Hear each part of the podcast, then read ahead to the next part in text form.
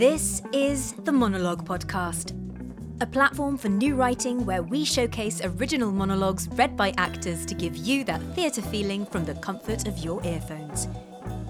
Join us for another audio adventure brought to you by Orange Theatre Company. Take your seat, settle in, and bask in the limelight. Season 4, Episode 1 is about to begin.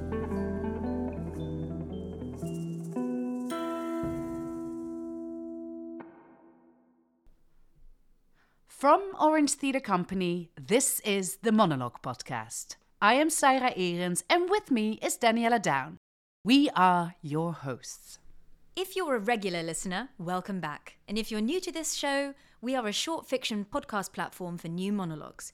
They're written by writers and read by actors, and every episode has its own theme. The theme of this episode? Spotlight. The bright lights are on and illuminating all kinds of topics from love and death and everything that happens in between. At the end of last year, we hosted our first ever live event at Soho House, Amsterdam. It was called Tiny Theatre because it brought bite sized original stories to the stage.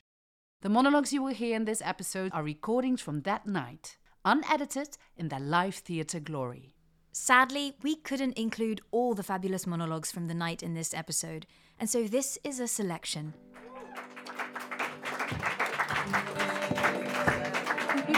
You're good? Yeah, well, I wondered where my mic had gone, but you have it. Yeah. Very professional. All right. Good evening, everyone. Welcome to. Oh, it's oh, not here anymore. Tiny Theatre, a night of monologues.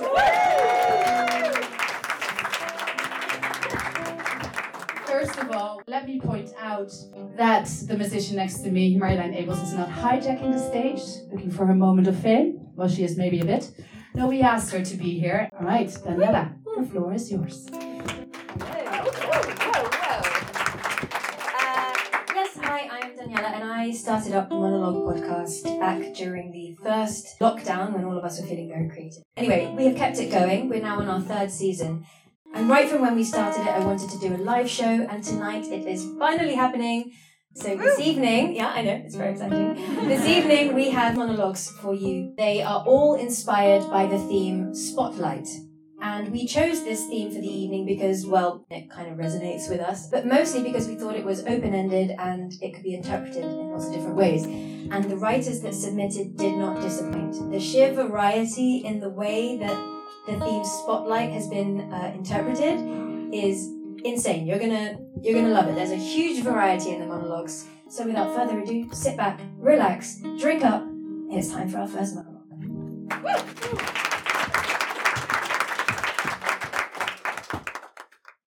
Our next monologue is Chicken Bone by Chauncey Meeks Owens. He is a club manager at Sexy World, an actor and writer, running Philly and the NYC. His monologue is about the hilarity and sadness and the fragility of life. When asked what his biggest moment in the spotlight was, he said that'd be playing Othello. Here is Chicken Bone.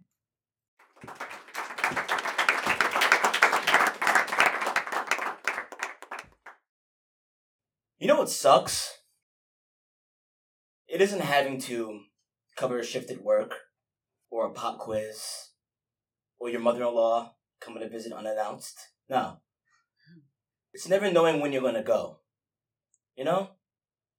Kick the bucket, as it were. Pushing up daisies, giving up the ghost, etc. Yeah. I died last week. Not in a cool way. Like saving a baby from a burning building, or in a back alley knife fight with Steven Seagal. No. I choked on a chicken bone. I was at a KFC. Oh, laughing at a meme a little too hard when the preposterous poultry got caught in the gaping orifice that was my pie hole. Oh, the headlines were wild and put me in the spotlight for all the wrong reasons. And it doesn't help that my name goes really well with the word chicken because writers get horned up for alliteration. Who can forget such gems as Charles Chicken Or Charles from Chicago chokes on chicken. Everything I ever was will be fixed on that moment until my bones have turned to dust. And there's nothing I can do about it. Who says journalism is dead? The last thing my friends were expecting, if I'm being honest, considering they thought I was vegan for a year. Oops. Or or my mom, who's already been through so much. We got into a fight the week before, and I never got a chance to say, I'm sorry. I just kept putting it off because there was always tomorrow. Tomorrow not being promised is such a cliche, but goddamn, it's the truth. Because I didn't see this shit coming. It hurts knowing she blames herself. Wondering why she never reached out, and I know she feels this way because this is how I feel too. Because of a chicken bone, she too will have to deal with what the papers say about it, along with the kind, compassionate opinions of the internet. It all feels so cyclical. The chicken, raised and slaughtered and sent who knows how many miles to land on my mouth, only to be the very thing that kills me in kind. It's it's hard to wrap my brain around it when I think of it in that way. You know? But hey, at least me and my spicy, crispy friend got our 15 minutes. Probably even helped KFC. So, yeah. You're welcome, Colonel Sanders. Thank you.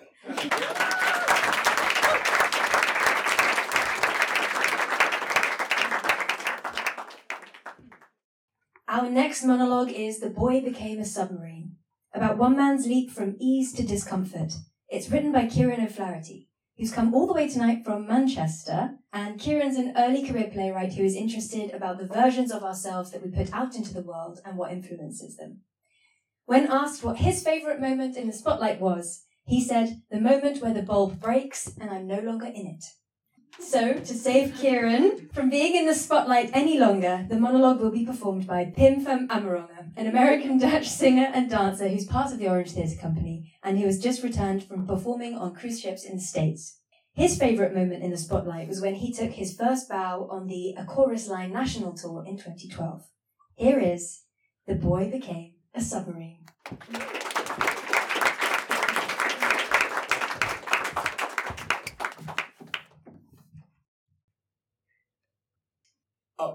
Oh, you know that one, don't you? You must do. Oh, okay. Shall I do the actions again, jog your memory?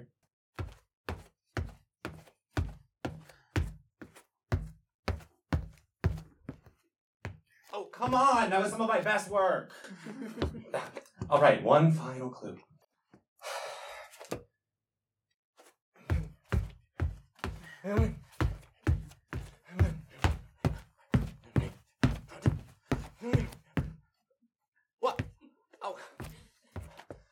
I was better at it when I was younger. I had proper veterans in the family to advise me. Real military men. Like, grrr. Did you ever used to go to school dressed up as someone from a book? I think I was the first nursery rhyme character that looked like they come straight from the trenches. It was a bit of an odd sight. Sat next to Cinderella and Pingu the penguin. Dad used to say it was a metaphor for hard work. Keep marching. Always follow your leader wherever he may go. He, always. Why is it always a he? He wasn't correct, though. A little intellectual reading, aka Wikipedia search, revealed a different interpretation. It was a hot summer's night. And instead of getting down with 10,000 men, I wish, I was sweating away in a 12th floor flat with no breeze. I mean, debating whether or not to buy a VC unit. I know, I know I had that thought, but I even had a few saved in the online basket, but uh, next to a copy of the Greta Thunberg story. Uh, I resisted the urge. Uh, I mentally kept marching with the help of a few well worn towels in my freezer. My mind wandered to that nursery rhyme. Dad's insistence that was it was an anthem for our times. Bollocks! It, it meant folly. Folly. A continued lack of any sense. Putting yourself out there in the face of visible danger. Do you remember the moment, the, the specific second when your own primitive need to survive over everybody else kicks in? Well, mine, for me, it was it was early. Publicly straying away from the norm wasn't an option. Deviating wouldn't pay the bills, wouldn't allow me to grasp the things in life I was meant to aspire to. The things family members of old couldn't attain, but wanted so desperately for me to have. I didn't want to let them down. I loved their affirmation too much. You see, aren't you doing well? Yes, I am. Uh, you've been promoted again! Twice in one year. Good for you. Gold star for you. Anybody to share it with? Oh, you see, I'm sort of. oh, such a ways. Good for you. I learned how to submerge, to play a role that's acceptable to others. Studied hard, worked hard, thought about getting hard with Avi from finance. My God, the way he could work those V number lookups. Oh. I wasn't a high flyer like, but I aspired to be 30,000 feet. And I, I did well for myself. Working for a big company with international reach. We set up beehives at, the, at lunch on the roof. Some evenings, oh, it was part of our social responsibility bit. Mm-hmm. They looked stunning against the city skyline backdrop. Some evenings I would go up there and take it in. Sun setting, the low hum of the buzzing bees. Oh, a little chill in the air when I stayed out too long. I wanted to feel content. I wasn't, though. I had this perpetual voice in my head, a Jiminy Cricket on my shoulder, letting me know that one day you'd get found out. Work was modest about giving back, but they sponsored an electric car, a bus, for Pride. Wanted as many happy out staff members to get on board and represent. I wasn't quite ready for that. I wanted to support, but from behind the barriers. I even wore a t-shirt with those little short in the arms, but not completely a vest. I uh, I cheered and clapped along. Even had a rainbow painted on my cheek. I felt cute. the work bus came towards the end of the parade. ABBA blaring as it came around the corner, and my colleagues were dancing on the top of the deck as if the fate of Western civilization depended on it. I mean, they looked like they were having fun. a really good time. I was so caught up in the moment, I didn't even notice anything at first. Not the distant chants coming, nor the people leaping over the barrier and sticking themselves to the sides of the bus. Others dived in front of the bus so fast that it had to make an emergency stop. Avi, from finance, nearly went headfirst over the top to the chorus of money, money, money. I felt a flash of anger. Can't we have just one day as a community without trouble? Huh? Who were these bigots interrupting our fun and our moment? How dare you?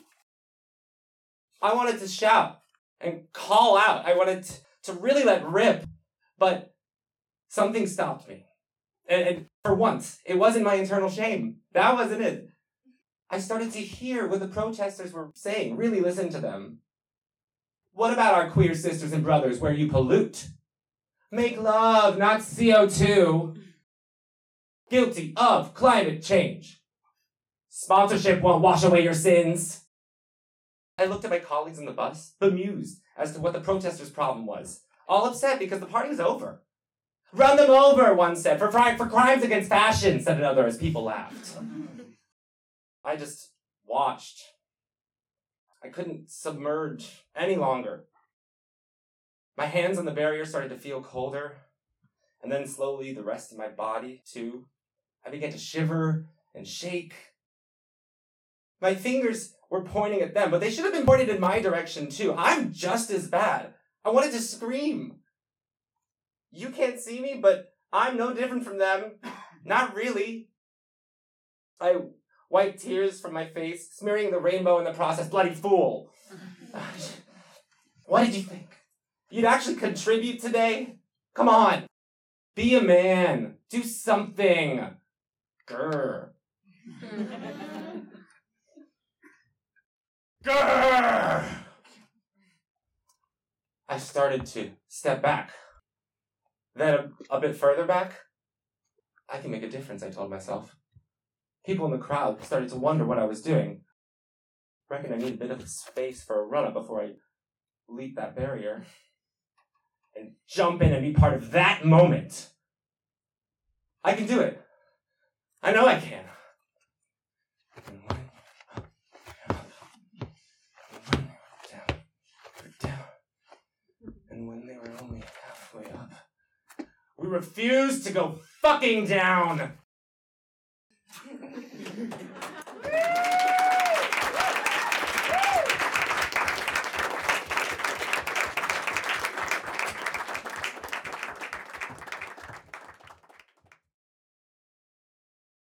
Sometimes things go wrong at live events, and it happened during our final monologue.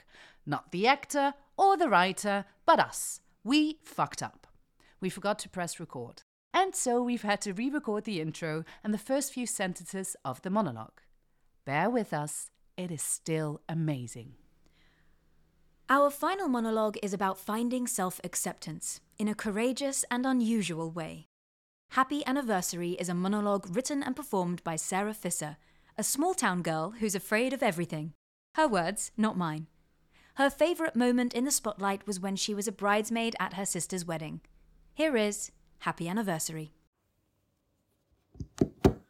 Hi. Hi, I'm Linda.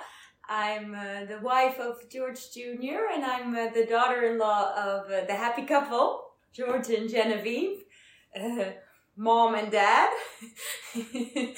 um, yeah, for those of you who know me, uh, might know I'm not really one to be in the spotlight.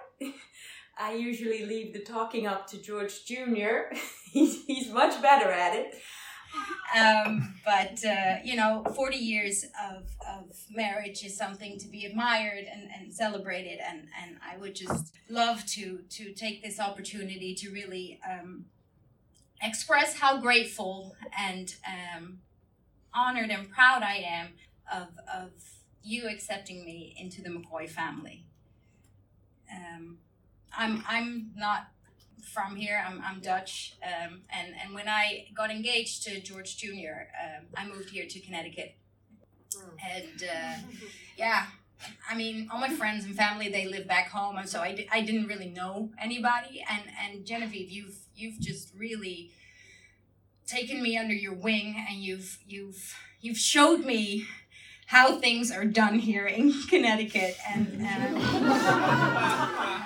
yeah, you, you. She even got me a dialect coach for my pronunciation, uh, which I'm still working on. Um, and uh, and she has helped me decorate my home, and she's very talented. She she. Uh, I never even knew I liked dark cherry oak furniture, and and now everything in my house is dark cherry oak, and I love it. It's um. Uh, thank you. I I guess what I'm trying to say is is I'm grateful and and that's why I'm so happy. I can finally give you uh, the grandchild you've been longing for so desperately. um, I have to admit, I, I, me and my uterus, we almost cracked on the depression there. but uh, thanks to Jesus, of course, and uh, and uh, thanks to the fourth IVF circle, you are finally getting your grandson. And I really hope that makes you happy. you uh, you had your doubts about me in the beginning, right, Genevieve? You uh, you you would often remind me how uh, you always thought that George Jr. would end up with his uh, ex girlfriend Gigi, and how sad you were when they broke up, and and and how how fun it was that both their names started with a G, uh, just like you and George Senior and. And I'm sorry that my name doesn't start with a G, Genevieve. And I'm sorry I suck at tennis. and I'm sorry that um, you think I'm not the brightest bulb in the chandelier. I, I heard that. And, and I'm sorry that whenever I speak, I, I just seem to bore you. And I'm sorry that I had two miscarriages and it took me so long to get pregnant. And I'm sorry that the more I try, the, the more you seem to disapprove. And I'm just so sorry that I'm just never going to be good enough for your precious stinks out of his mouth, Georgie Bear. You think your son is God's gift to women? The way you talk about him, it's like you want to fuck him. like, do you? Do, do you want to fuck your, your, your supermodel looking son? He's average looking, Genevieve. Okay? Look at him. His, his ears are too low and his eyes are too close together. I'm so sick of having to pretend I, I, I want some sort of prize horse when the only thing I want is a bunch of horse teeth. Yeah? And maybe I'm the one who feels shortchanged. You ever thought about that? You haven't, Genevieve. I think you're so fucking perfect. Well, show of hands here. Who thinks Genevieve is an alcoholic? Sit down, George. I'm not leaving. I saw Genevieve at Thanksgiving getting so shit faced, she threw up into her own riding boot. Sit down! I'm not leaving! And the next morning, she forgot, and she put them on, and she didn't say a word. I'm not leaving, George.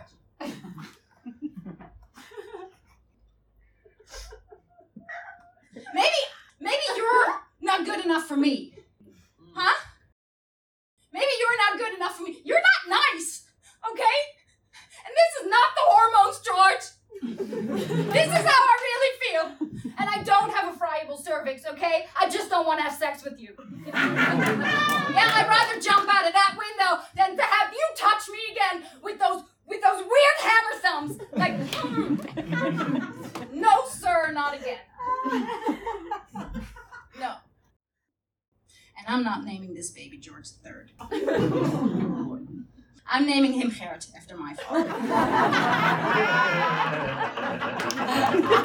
People are just a bunch of rich, entitled, arrogant, judgmental assholes, and nobody here likes you! Not so boring now, huh, Genevieve? the McCoys suck! George Sr., everybody here is talking about your hair plugs, okay? Let's start here. Looks weird. Happy anniversary!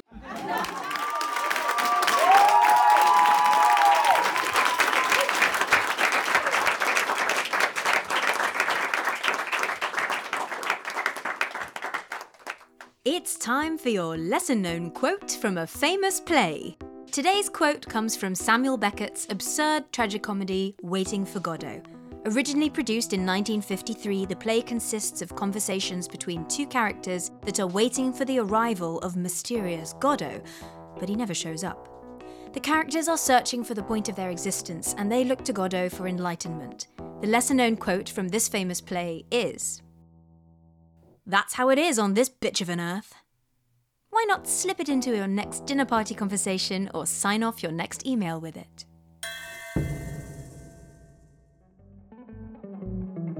That's a wrap, folks. Sirah, thanks for hosting. A round of applause, please, for the writers and actors who contributed to this episode.